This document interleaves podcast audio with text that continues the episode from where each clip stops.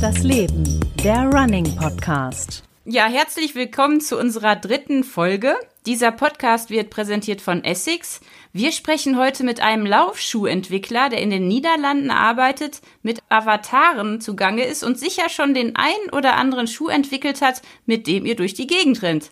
Sein Leben wäre jedenfalls deutlich farbloser, wenn nicht Unmengen von Laufschuhen im Haus herumlegen und auf der Straße begegnen würden. Er kann ohne Pindakas nicht leben und sein Motto lautet, zu schnell starten ist Gift. Ja, herzlich willkommen, Andreas Moll. Ja, hallo. Schön, dass ich da bin. Vielen Dank für die Einladung. Ja, ich, ich freue mich total. Also mit einem Laufschuhentwickler zu sprechen, das ist eine sehr spannende Angelegenheit. Vor allem, weil ich habe selber so um die 200 Paar Laufschuhe und bin total äh, Laufschuh begeistert. Die Frage wäre natürlich, wie viele Laufschuhe hast du und kaufst du dir eigentlich noch welche? Ja, das ist eine sehr gute Frage.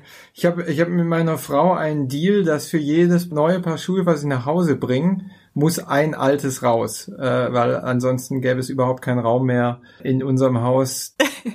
ich schätze, ich habe so ungefähr im Moment 50 Paar Laufschuhe. Ja, ich kaufe mir auch noch welche. Sowohl Essex als auch äh, von unseren Mitbewerbern, um da mal zu testen. Ja, jetzt musst du mir mal erzählen, wie kommt man denn auf die Idee, Laufschuhentwickler zu werden? Das ist ja jetzt nicht so eine klassische Berufswahl, oder? So mit 18 oder? Ja, also ich, ich muss sagen, ich bin ähm, vom, vom Beruf eigentlich eher angesiedelt im Bereich Produktmarketing, ja, Neudeutsch nennt man, nennt man es auch Merchandising.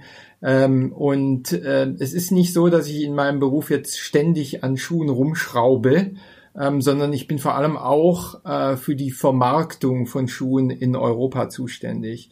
Ja, wir arbeiten da in einem globalen Team zusammen mit äh, Entwicklern in Japan, mit Entwicklern in USA und mit verschiedenen Produktmanagern. Und es ist dann im Grunde so ein, ein größeres Team, was sich um die Gegenwart und Zukunft von, von Essex Laufschuhen kümmert. Ja, und wie komme ich dazu? Also ja, in erster Linie natürlich Sportbegeisterung von äh, von wirklich ganz klein auf. Hab mich da am Anfang äh, ziemlich von, von Tennisspielern inspirieren lassen, also so Boris Becker, Stefan Endberg, Andrew Agassi, da war ich irgendwie, habe ich gemerkt, dass das, was die können, finde ich super und das, was die an den Füßen haben, finde ich irgendwie auch super. Und ja, dann über Fußball hin zum Laufsport hat sich das eigentlich so weiterentwickelt und man wächst dann eben so rein in die Sache. Ja, aber als Kind wolltest du jetzt nicht Laufschuhe entwickeln, oder? Nö, aber ich wollte immer irgendwas mit Sport machen, ja. Also klar, als Kind wollte ich natürlich Profi werden oder hier Fußballprofi und Tennisprofi und alles Mögliche. Ja. Aber dann irgendwann war es relativ klar, dazu wird es wohl nicht reichen. Ja. Da sucht man sich die nächstbeste Alternative. Jetzt machst du andere Leute schneller. ja, äh, genau, genau, ja. Stimmt. Ja, mich würde natürlich riesig interessieren, weil ähm, das Essex Headquarter ist ja in Japan. Da warst du ja auch mal. War das sehr beeindruckend? Ist das anders, mit den Japanern zusammenzuarbeiten? Was ist ja schon auch eine japanische Marke. Kannst du da ein bisschen was zu erzählen? Ja, also für mich war das eben ein, ein enorm prägendes Erlebnis. Ähm, ich bin schon etwas länger in der Sportartikelbranche und habe vorher auch für, für eine deutsche Marke und, und, und eine amerikanische Marke gearbeitet. Und ähm, ja, Essex ist, ist sehr japanisch und das bekommt man eben da, wenn man dann mal in Kobe im, im Hauptquartier ist, sehr zu spüren. Alles ist viel demokratischer, es wird sehr viel diskutiert äh, über fast alles. Es geht sehr respektvoll zu, es ist eine etwas leisere Kultur, aber trotzdem enorm äh, nachhaltig. Ja, also die die Kollegen in Japan die arbeiten härter, als, als wir uns das oft in Europa vorstellen können und mit einer unglaublichen Passion für Details. Und ja, als ich da in Japan war, bin ich auch in unser Forschung- und Entwicklungszentrum gegangen. Und es war unglaublich zu sehen, mit welcher Detailversessenheit da an Laufschuhen herumgeschraubt wird. Wie ist denn das jetzt im Vergleich zu früher? Also Laufschuhe werden ja scheinbar, so kommt es mir jedenfalls vor, immer komplexer. Mhm. Wie lange dauert das denn, so einen Laufschuh zu entwickeln? Und äh, hat sich das sehr verändert jetzt über die Jahre? Ja, also es, es hat sich auf jeden Fall verändert. Man kann ungefähr sagen, für einen High-Performance-Running-Schuh braucht man so ungefähr 18 Monate. Ja, von der ersten Idee bis der Schuh im Laden ist. Und man kann das so ein bisschen in, in vier Phasen einteilen. Die erste Phase ist Konzeption und Design. Das heißt, man macht sich darüber Gedanken, wie soll der Schuh aussehen, man macht Marktforschung, man malt das Ding auf ein Blatt Papier beziehungsweise in der, auf den Computer. Das nächste ist dann, ist dann die Prototypenphase, die geht etwas länger. Man modelliert sowohl digital als auch äh, dann an einem physischen Muster. Man bewertet das. Dann hast du eine Phase, wo, wo die Schuhe verkauft werden müssen. Das ist dann der sogenannte Go-to-Market-Prozess, ja, wo man mit Kunden diskutiert, wie viel davon in den Markt gebracht werden sollen.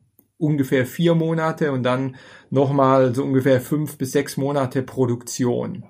Also es ist, es ist sehr aufwendig und komplex und vor allem die ersten beiden Phasen Konzeption und Prototyping ist, ist sehr aufwendig. Es gibt ja so Erfolgsmodelle, ich meine den Nimbus und den Cumulus, den kennt ja jeder und die GT-Serie ja auch. Das sind ja so irgendwie so Klassiker. Also Schuster bleibt bei deinen Leisten, sagt man ja auch so ein bisschen.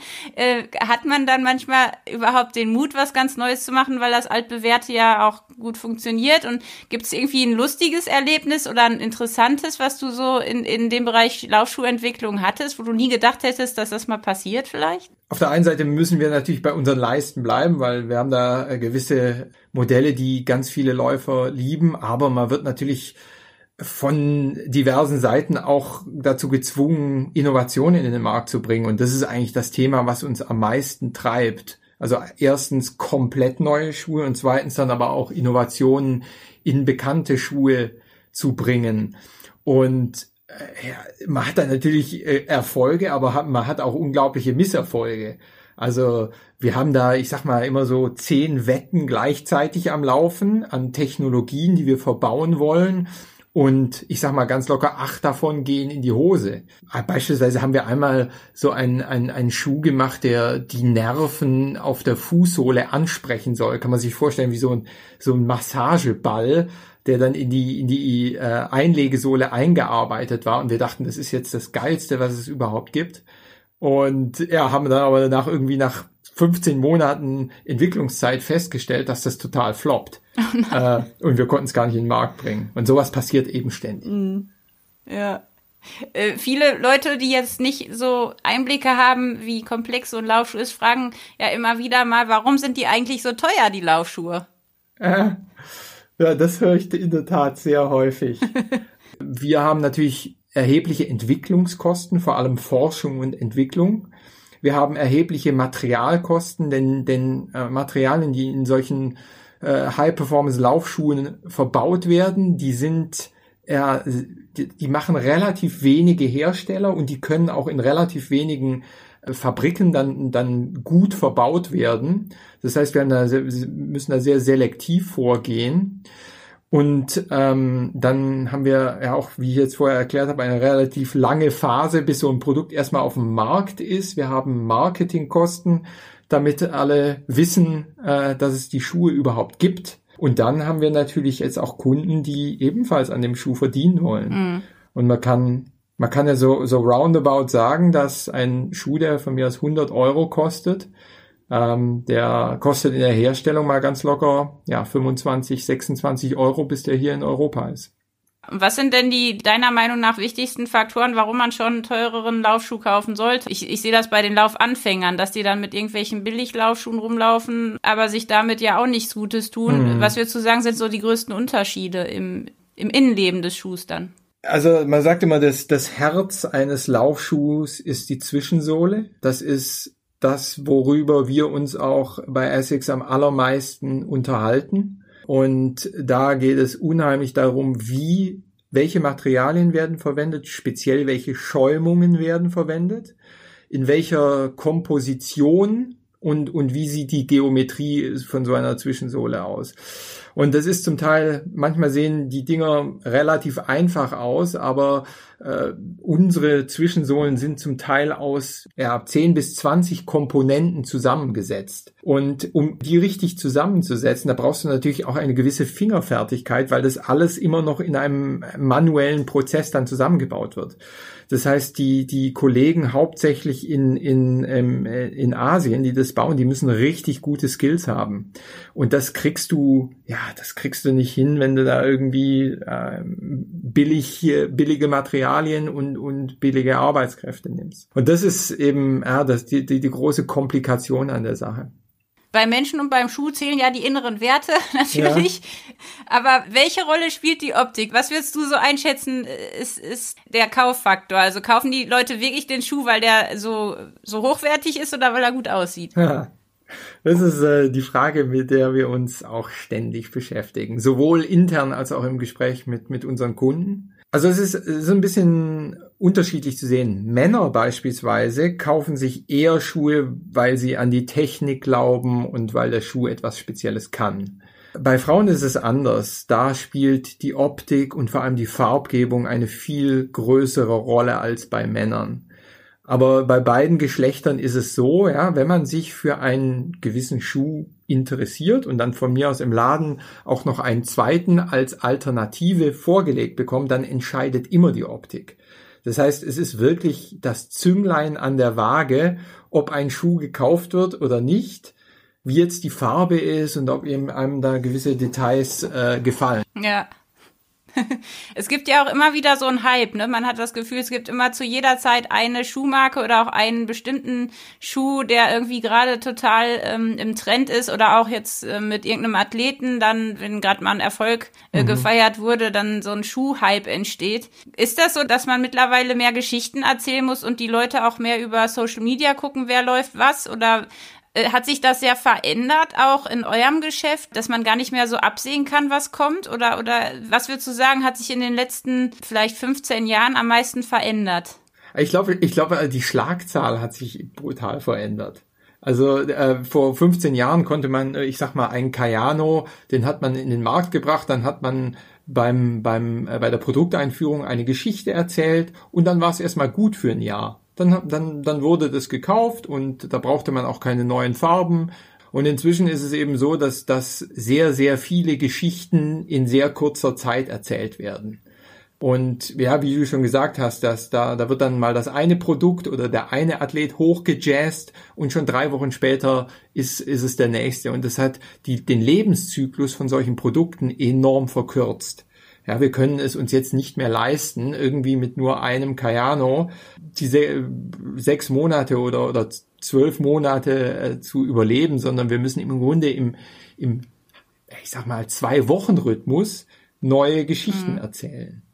Und wie ist das mit dem Markt generell? Ich habe das Gefühl, jedes Jahr kommen zwei, drei neue Laufschuhe auf den Markt. Das hat sich ja auch sehr vergrößert, das Feld und auch die, die Konkurrenz, oder? Ja, ja, ja, unglaublich. Also in, äh, in Deutschland ist beispielsweise, ich glaube, wir haben letztes Mal gezählt, gibt es, wenn, wenn man alles mit einberechnet, so um die 40 Anbieter von Laufschuhen. Wahnsinn, ja. Irgendwann muss es doch mal nicht mehr weitergehen jetzt.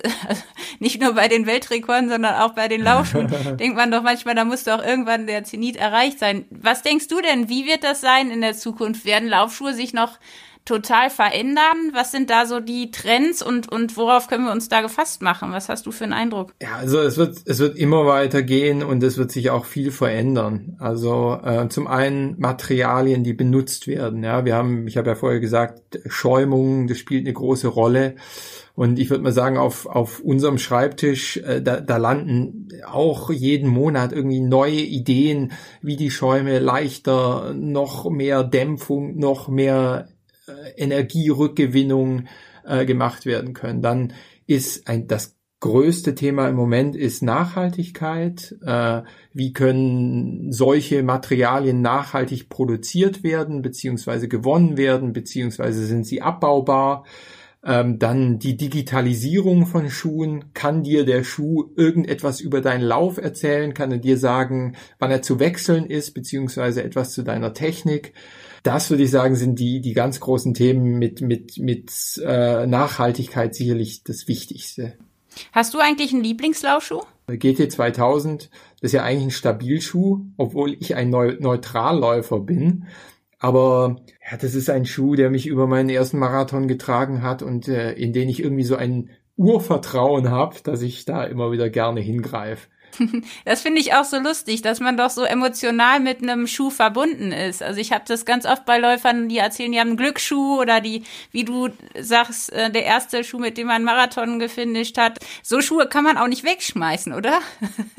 nee. Ja, und es, es ist irre, ähm, dass es ja nicht nur bei, bei den Hobbyläufern so wie mir ausgeprägt ist, sondern auch bei den Athleten. Also wir hatten beispielsweise gestern wieder mit einem Top-Marathonläufer geredet. Und äh, es ist unglaublich, wie selbst diese Top-Top-Läufer, bei denen es um jede Sekunde geht, sich von Emotionalität bei ihrer Schuhwahl enorm leiten lassen und dann mal lieber irgendwie ein Modell nehmen, mit dem sie vor zwei Jahren gewonnen haben. Ach, interessant. Also es war gewaltig. Hast du da irgendwie so eine Läufergeschichte, die dich besonders beeindruckt hat oder ähm, geprägt hat, auch in deiner Arbeit? Weil es ist ja schon toll, wenn man so durch die Gegend läuft und Leute sieht in den Schuhen, die man vielleicht mitentwickelt hat oder auch mit Athleten. Gibt es da irgendwie eine ganz spannende Geschichte? Wir hatten, wir hatten mal ein Event, das hieß uh, Beat the Sun. Ja, und da ging es darum, dass man den, den Ultra Trail de Mont Blanc, also das ist ja ein, ein, ein Rennen, ein bekanntes Ultra Trail Rennen rund um den Mont Blanc, dass es ein Team aus vier Läufern innerhalb eines Tages schafft, von Sonnenaufgang bis zu Sonnenuntergang. Äh, und normalerweise wird diese Strecke von den Gewinnern, ich glaube, die Bestzeit ist irgendwie so 20 Stunden, ja, also, und die mussten es zusammen in 15 Stunden schaffen. Und als ich dahin kam, da, da kannte ich mich nicht so besonders mit Trailrunning aus. Das war so vor sechs Jahren.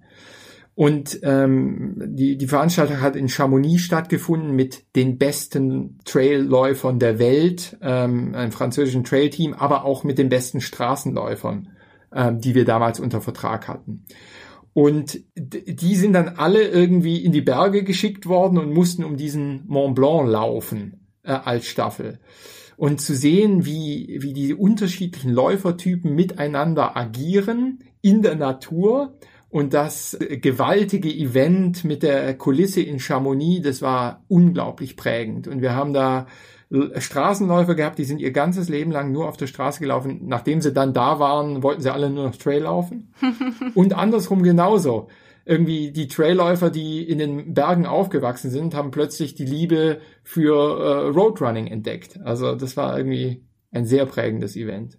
Ja, also da musst du mir jetzt auch mal was zu erzählen. Ich habe gehört, ihr arbeitet auch mit Avataren und das hing auch irgendwie mit diesem französischen Trail-Team zusammen. Das ist ja dermaßen spannend. Da musst du noch mal was berichten. Ja, ich habe ja vorher gesagt, wie so ein Schuh entwickelt wird und äh, wo ähm, wir versuchen, Zeit einzusparen, um unseren ganzen Prozess zu kürzen, ist in diesem Bereich Prototyping, also sechs sechs Monate. Früher wurden die, diese Prototypen immer in Formen gegossen und da wurden sie zusammen genäht und gebaut und dann hat man sie getestet. Und inzwischen kann man eben sehr viel mit Computersimulation machen. Und diese Avatare kann man sich so vorstellen, wie in einem, wie ein Computerspiel gemacht wird. Ja, wenn man jetzt irgendwie Tennis oder Fußball am Computer spielt, dann haben ja diese digitalen Figuren ganz natürliche Bewegungen.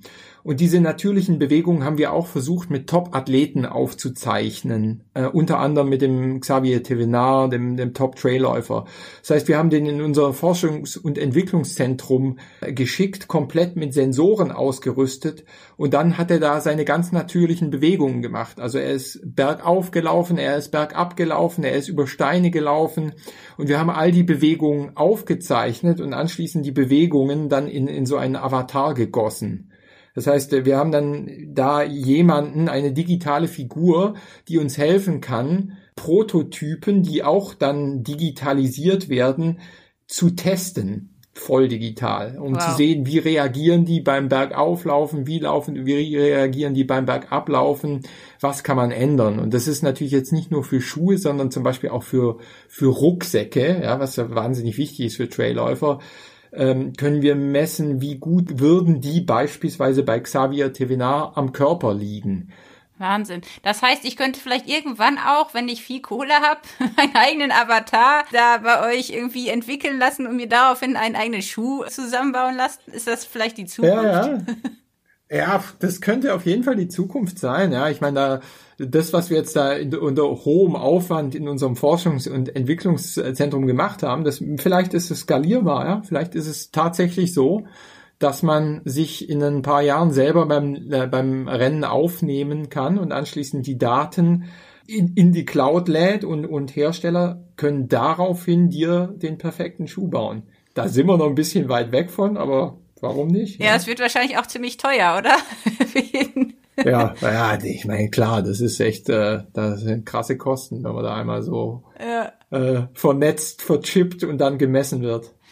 Ich habe von dir gelesen, dass dein früherer Tenniscoach gesagt hat, wenig Talent, aber dafür sehr viel Wille. ja, hat dich das in deinem Leben geprägt, diese Einstellung? Ja, ja. Also es gibt ja, ich, äh, wirst du auch kennen, es gibt ja solche Leute, die trainieren nicht viel und dann brennen sie aber unglaubliche Zeiten auf den Asphalt. Und, und zu so einen gehöre ich ganz sicher nicht. Also, ich finde das immer unfair. ja, ich finde ich finde es auch wahnsinnig unfair.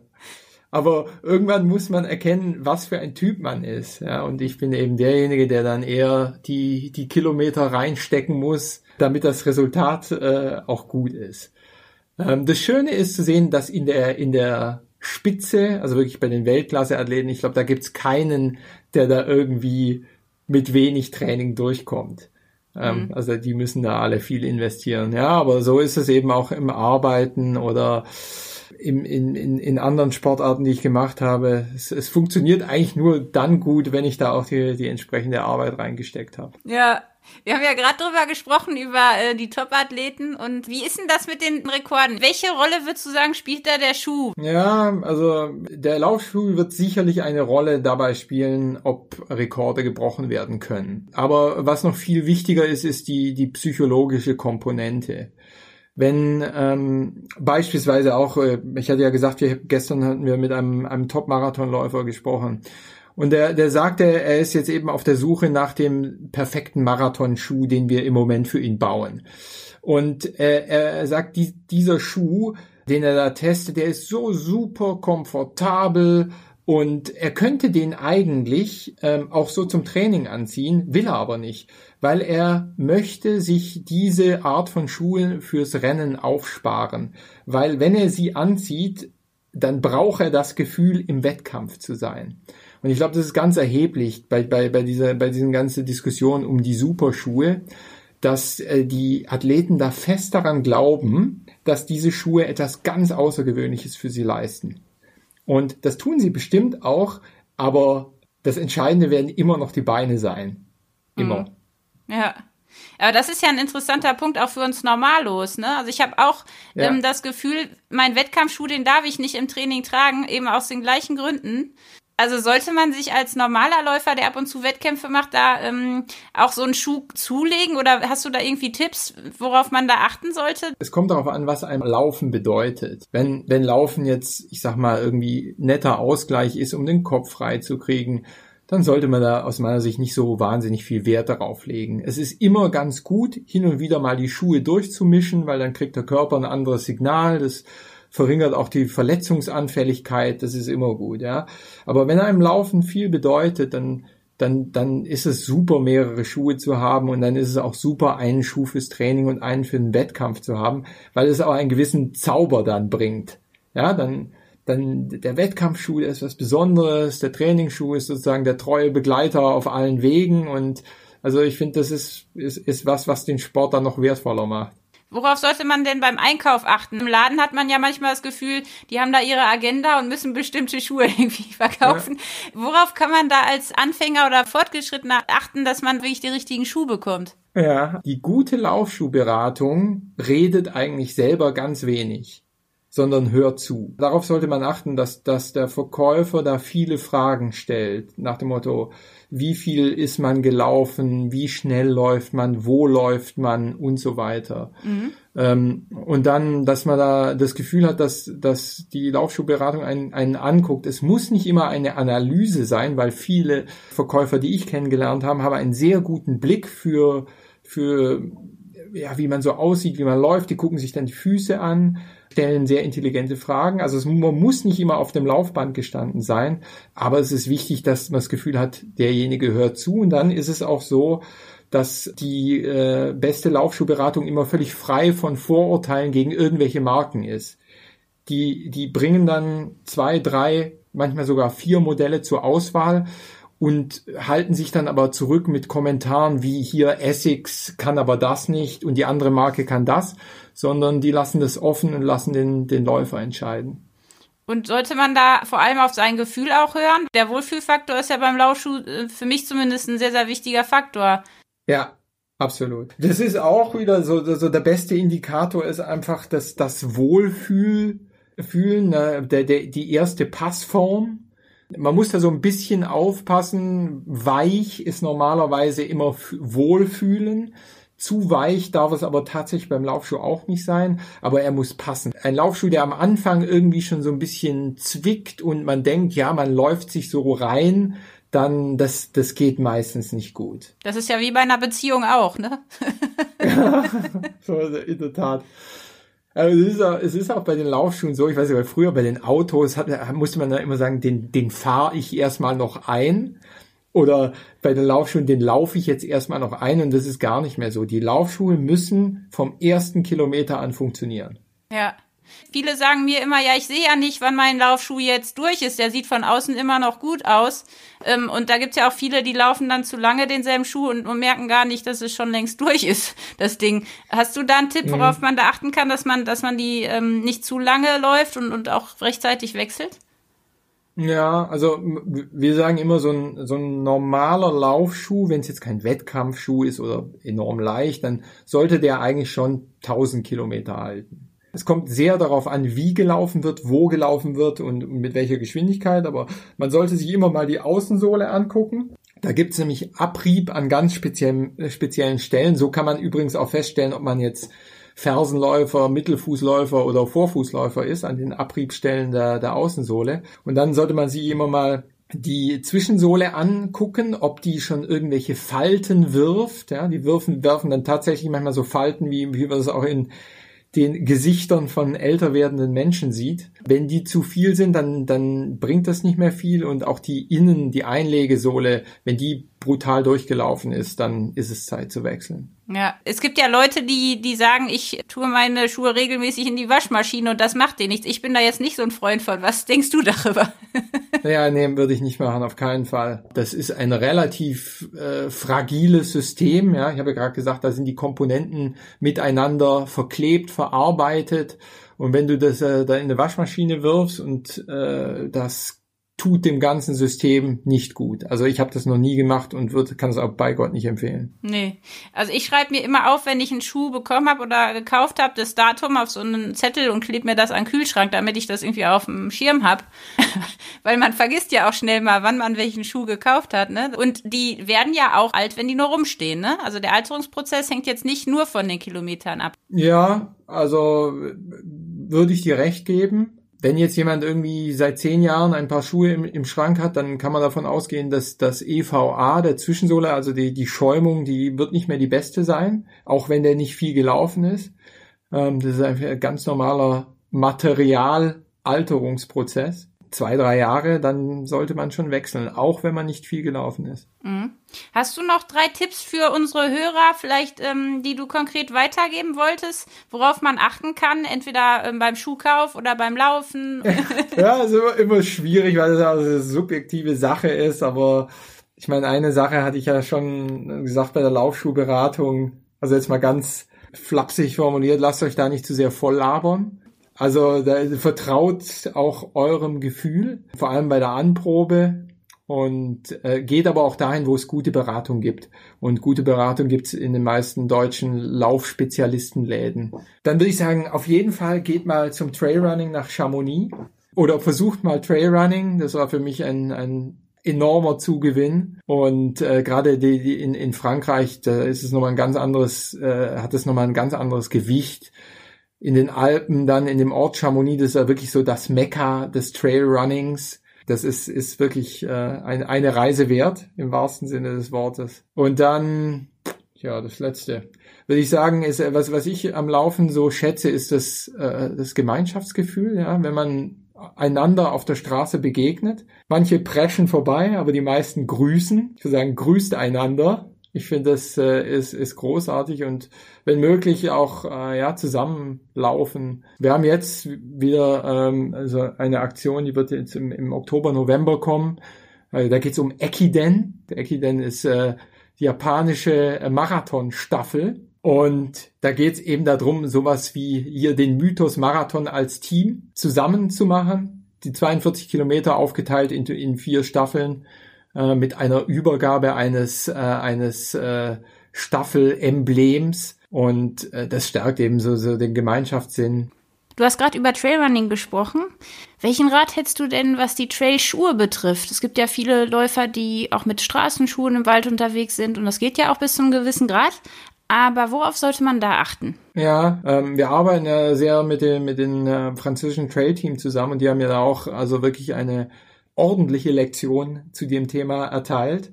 Ich würde mal sagen, das, das Wichtigste ist, ist, ist Grip. Und da gibt es unheimliche Unterschiede äh, bei, beim, bei, bei, dem, äh, bei der Außensohle.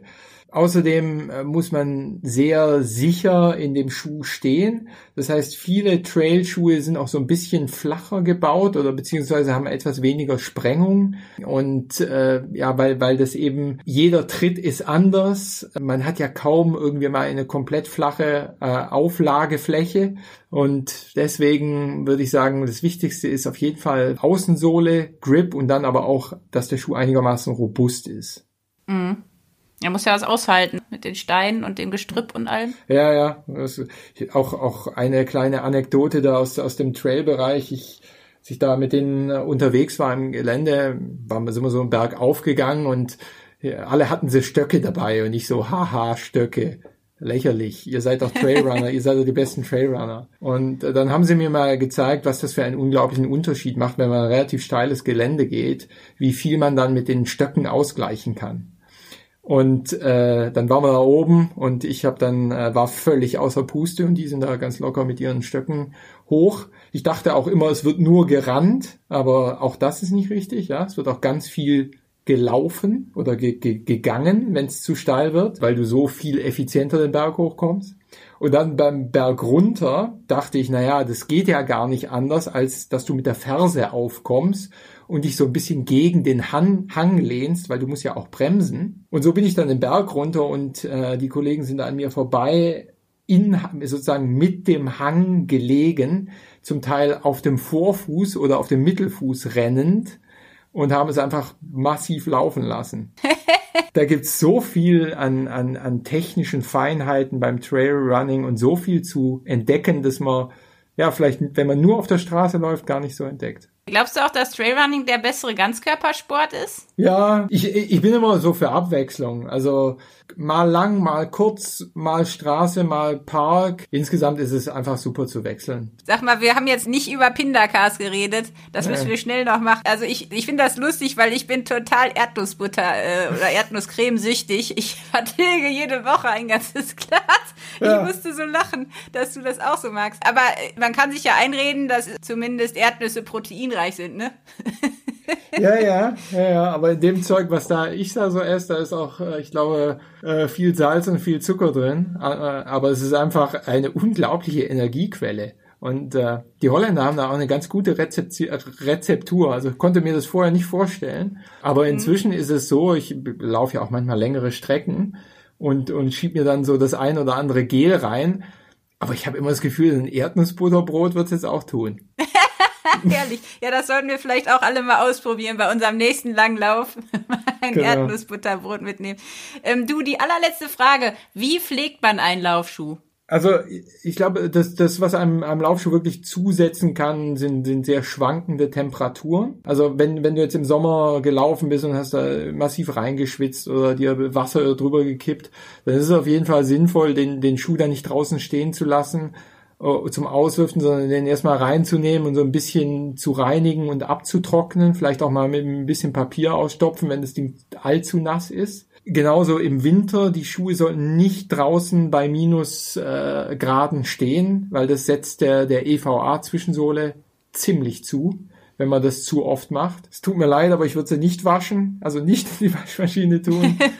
Und ansonsten, die halten schon was aus. Ja, Andi, ganz herzlichen Dank für dieses Gespräch. Ich glaube, wir haben alle äh, guten Input bekommen und werden sicherlich gespannt sein, was du noch so alles da entwickelst oder ihr noch entwickelt. Und wer mehr über Andi und die Schuhentwicklungsarbeit erfahren möchte, der kann auch mal auf unserer Homepage gucken. Da haben wir auch ein paar interessante Bilder und Infos.